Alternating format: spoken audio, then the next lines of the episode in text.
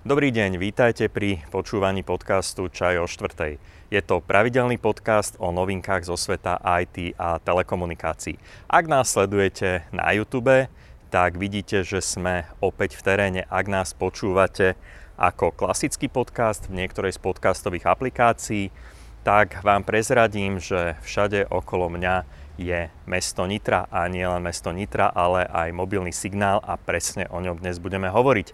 Vyberieme sa na jedno z nitrianskych sídlisk, kde sa pozrieme na to, ako vyzerá taká BTS-ka alebo základňová stanica alebo vysielač a ktorý z týchto termínov vlastne čo presne znamená. Moje meno je Roland Kiška a pracujem ako marketingový riaditeľ pre spoločnosť Svan a mobilného operátora Štvorka.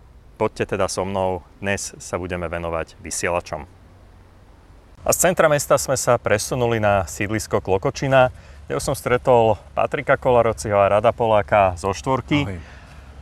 Sme na sídlisku, budeme sa baviť o vysielačoch, ktoré sa montuje na takéto paneláky a na takéto strechy, aké sú všade okolo nás.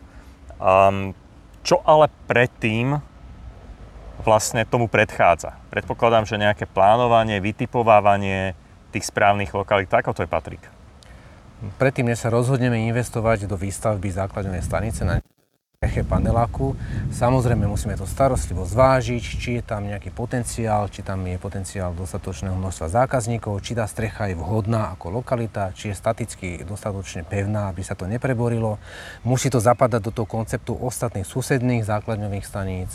Musíme vybaviť všetky legislatívne povolenia, lebo na čierno sa stavať nemôže. Keď sa to postaví, musia sa spraviť potrebné merania, či to vyhovuje všetkým tým bezpečnostným normám a následne a je to za tým relatívne komplexný proces, aj legislatívny, aj výstavbový a aj potom samotného nastavovania, programovania tej základnej stanice. Dobre, skúsme to rozdrobiť na drobnejšie. Kto príde a povie, že tuto na niektorom z tých panelákov by mal byť vysielač? V týme Rada Poláka, nášho run manažera, je skupina špičkových odborníkov, ktorí sa venujú tzv. Rádioplánovaniu mobilnej siete. Oni majú za úlohu vytipovať práve na základe mapových podkladov lokalitu, ktorá je vhodná na pokrytie a následne sa vyšle tým vyjednávačov alebo vyhľadávačov už konkrétnej strechy, ktorí oslovia buď správcov daných budov alebo majiteľov daných priestorov s ponukou, že by sme chceli postaviť základnú stanicu na ich streche, či je to rovná strecha, šichmá strecha, niekedy je to aj komín v meste, také nejaké pozostatky z industriálnej éry. Všetky tieto lokality sa posudzujú a keď ten výjazdový špecialista posúdi, že tá lokalita je naozaj vhodná a že predbežne sme sa dohodli s tým majiteľom strechy, že mu to vyhovuje, že mu to nevadí, tak potom sa spustí tzv. Legislatívny proces, aby sa všetky papiere vybavili. Až keď toto všetko je urobené, až potom môžeme stavať. Ako je to pri jednaní napríklad s majiteľmi tej strechy alebo povedzme s nejakým bytovým družstvom, predpokladám, pri takýchto panelákoch? Čo napríklad takí majiteľia toho paneláku z toho majú, že na ich streche stojí vysielač? Samozrejme to, že umiestnime vysielač na ich streche, nie je zadarmo. Štvorka platí ako akýkoľvek iný operátor nájomné alebo prenájom tých x metrov štvorcových, ktoré využívame. Správca budovy to väčšinou vloží na nejaký účet do banky, ktorý slúži na to, aby si majiteľia tých bytov alebo toho bytového domu nasporili nejaké peniaze, možno na nejakú rekonštrukciu, na nejaké vylepšenie, na zveladenie alebo prípadne opravu fasády alebo okolia budovy, výmenu okien. Môžu si to dať do fondu oprav na čokoľvek. Je to svojím spôsobom pre nich zárobková činnosť z prenájmu strechy pre mobilného operátora. A čo napríklad také zdravotné dôsledky a bezpečnosť toho celého? Predpokladám, že toto je asi otázka, ktorá mnohých zaujíma, ak im nad hlavou má stáť vysielač, ktorý bude v podstate 24/7 žiariť. V celej Európskej únii a aj na Slovensku sú prísne normy. Každý vysielač, ktorý sa spustí, dá do prevádzky, môže obrazne povedané svietiť len toľko, koľko povoluje príslušná zdravotná hygienická norma. Predtým, než sa ten vysielač dá do normálnej prevádzky, musia prebehnúť tzv. Hygienické merania, kde sa zmeria odborne intenzita elektromagnetického vlnenia alebo signálu, ktorý je vyžarovaný z toho vysielača. No a samozrejme to musí vyhovovať tej norme a následne dostaneme tzv. Hygienické povolenie a môže sa to spustiť. Ľudia alebo obyvateľia paneláku sa nemusia obávať, že by to im svietilo na hlavu, totiž je tam tzv. Hrybovitý efekt, ten vysielač alebo tá anténa toho vysielača, ona nesvieti pod seba, ale skôr pred seba do priestoru, čiže nesvieti pod dobytu, ale do priestoru pred. Čiže väčší zásah majú tí na paneláku oproti ako tí, ktorí bývajú pod vysielačom. Obrazne povedané áno, že ten vysielač vidia, ale nie je to zásah nejakým silným signálom, totiž s každým štvorcovým metrom tá intenzita signálu klesá závažným spôsobom a pokým ten signál doletí tých 50 metrov alebo 100 metrov do tej druhej bytovky, tak je to také zanedbateľné množstvo, že naozaj len ten mobilný telefón vie ten signál vyčítať, ale človek ho necíti. O to sú tie zdravotné normy. Ako to vyzerá na takej streche? Na to sa ideme pozrieť, takže uvidíme ten vysielač v tomto prípade doslova zblízka. Je to tak, že? Zblízka a naživo. Tak poďme na to. Tak sme na streche a kráčame k niečomu, čo vyzerá ako vysielač. Je to tak? Áno, je to tak. Máme tu základnú stanicu, anténny systém, samotný vysielací systém a potom v ochrannej skrini v kabinete sa nachádza elektronická technológia, ktorá má na starosti kódovanie a dekódovanie toho signálu. Povedzme si, že vlastne hovoríme o vysielači, o anténe, o BTS-ke. Čo to vlastne je, alebo sú to všetko tie isté pojmy?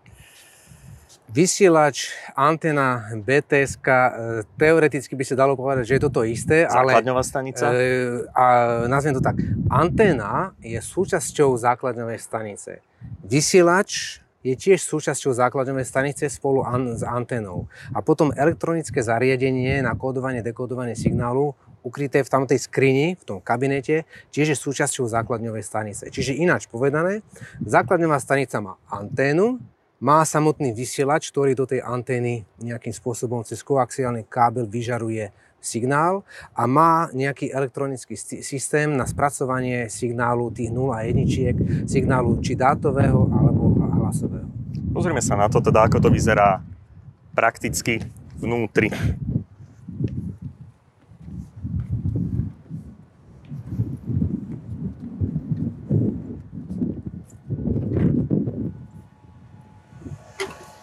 Celkom pekne to hlučí.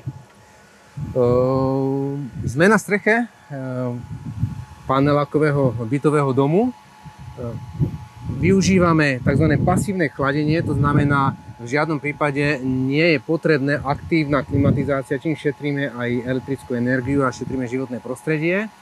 A zo spodu ide tzv. Chladnejší vzduch a hore sa vyfúkuje týmto spôsobom cez tento prieduch ten horúcejší vzduch alebo ten teplý vzduch, ktorý nejakým spôsobom ochladzuje tú aktívnu elektronickú technológiu. Rado, prosím ťa, tak popíš nám, z čoho všetkého sa to zariadenie, pri ktorom teraz stojíme, skladá priamo v praxi. Tak samozrejme, žiadne zariadenie nedokáže fungovať bez napájania, takže jednou z tých častí, ktorej sa skladá takýto vysielač, je napájacia sústava. A môžeme si aj otvoriť ten spodnú časť toho reku, kde uvidíme aj baterkovú sústavu. Čiže je tu aj záložný systém batérií, čiže ak náhodou je tu výpadok napájania v danej lokalite alebo na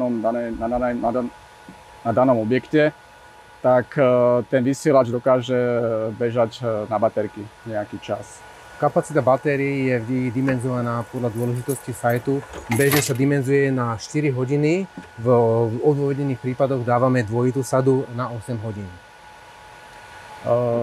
Ďalšou časťou, bez ktorej takýto vysielač nevie fungovať, je chladenie celej technológie, to je to, čo spomínal kolega Patrik. Takže je tu určitý systém toho chladenia a takisto aj kúrenia, ktorý zabezpečuje, aby tie baterky, povedzme, ale aj tá technológia pracovala aj v zimných podmienkach v optimálnych prevádzkových teplotách. No a potom srdcom celej stanice je tzv.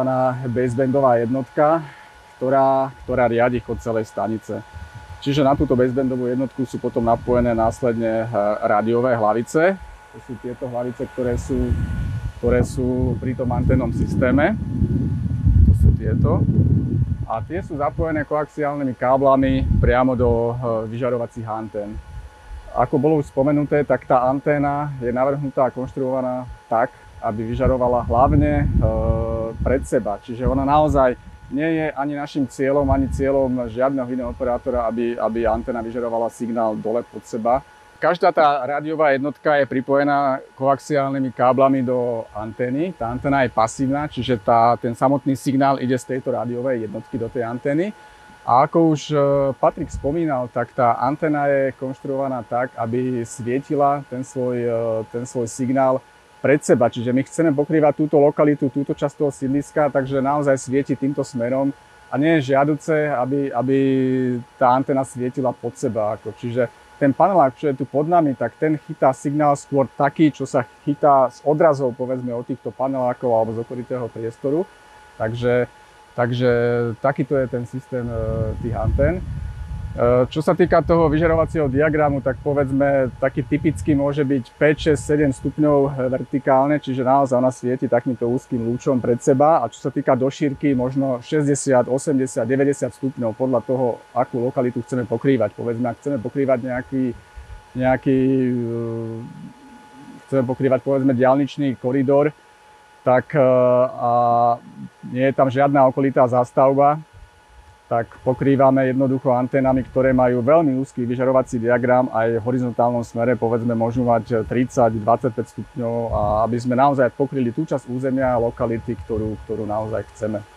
Rado, toto je 4G vysielač. Ako ďaleko dostreli? Lebo niektoré parametre sme si povedali, ale mňa teraz zaujíma skôr tá dĺžka. Ako ďaleko musí byť postavený ďalší? Tak záleží od toho, čo chceme pokrývať, akú lokalitu, aká hustá je tam zástavba, povedzme. A samozrejme záleží to aj od frekvencie, aké sú použité. Čiže povedzme, v našom prípade, keď používame 1800 MHz technológiu, tak ten dosah toho vysielača v takejto zastávanej oblasti, ako tu vidíme okolo seba, je rádovo niekoľko stovák metrov možno. Čiže to znamená, povedzme, pol kilometra ďalej už niekde musí byť náš ďalší vysielač, aby sme mali nejaké ucelené súvislé pokrytie danej lokality. Čiže asi toľko. Pri nižších frekvenciách je ten dosah tej stanice toho signálu samozrejme väčší, takže tam sa bavíme rádovo možno 600-700 metrov od dĺžke, ako dosvieti ten signál.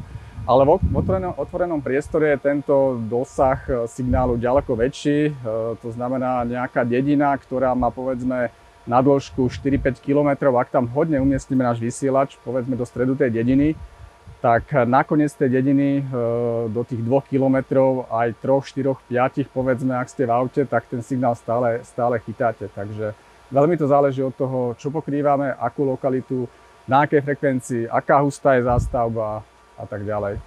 Ja keď sa teraz na to pozerám, ako je to celkom statočná masa železa, ako sa vlastne ten vysielač dostane na tú strechu? No, je to síce masa železa, ale je zložená z určitých komponentov, všetko toto je rozobrateľné, jednoducho vidíme tu skrutkové spoje, takže toto všetko sa tu vynosí cez ten poklop, cez ktorý sme my všetci vyšli tu na túto strechu. Takže je to niekedy náročná práca. Vidíme tu betónové dlažobné kocky, ktoré sú ako gravitačná záťaž preto, aby tento anténny nosič jednoducho odolal aj veľmi vysokým silným vetrom. Takže všetko sa to vynosí jednoducho cez ten poklop. A ak sa to nezmestí cez ten poklop, respektíve takýto rek by ste asi ťažko nosili cez ten poklop, tak používa sa žeriav. Tak predpokladám, že tu nám bol pristavený žeriav a možno pri tej príležitosti, keď tu ten žeriav bol, tak aj tie kocky možno vyniesol. Čiže je to potom už na tom, ako si to dodavateľská firma zorganizuje a ako sa k tomu celému postaví. Ešte jedna vec by ma zaujímala, páni.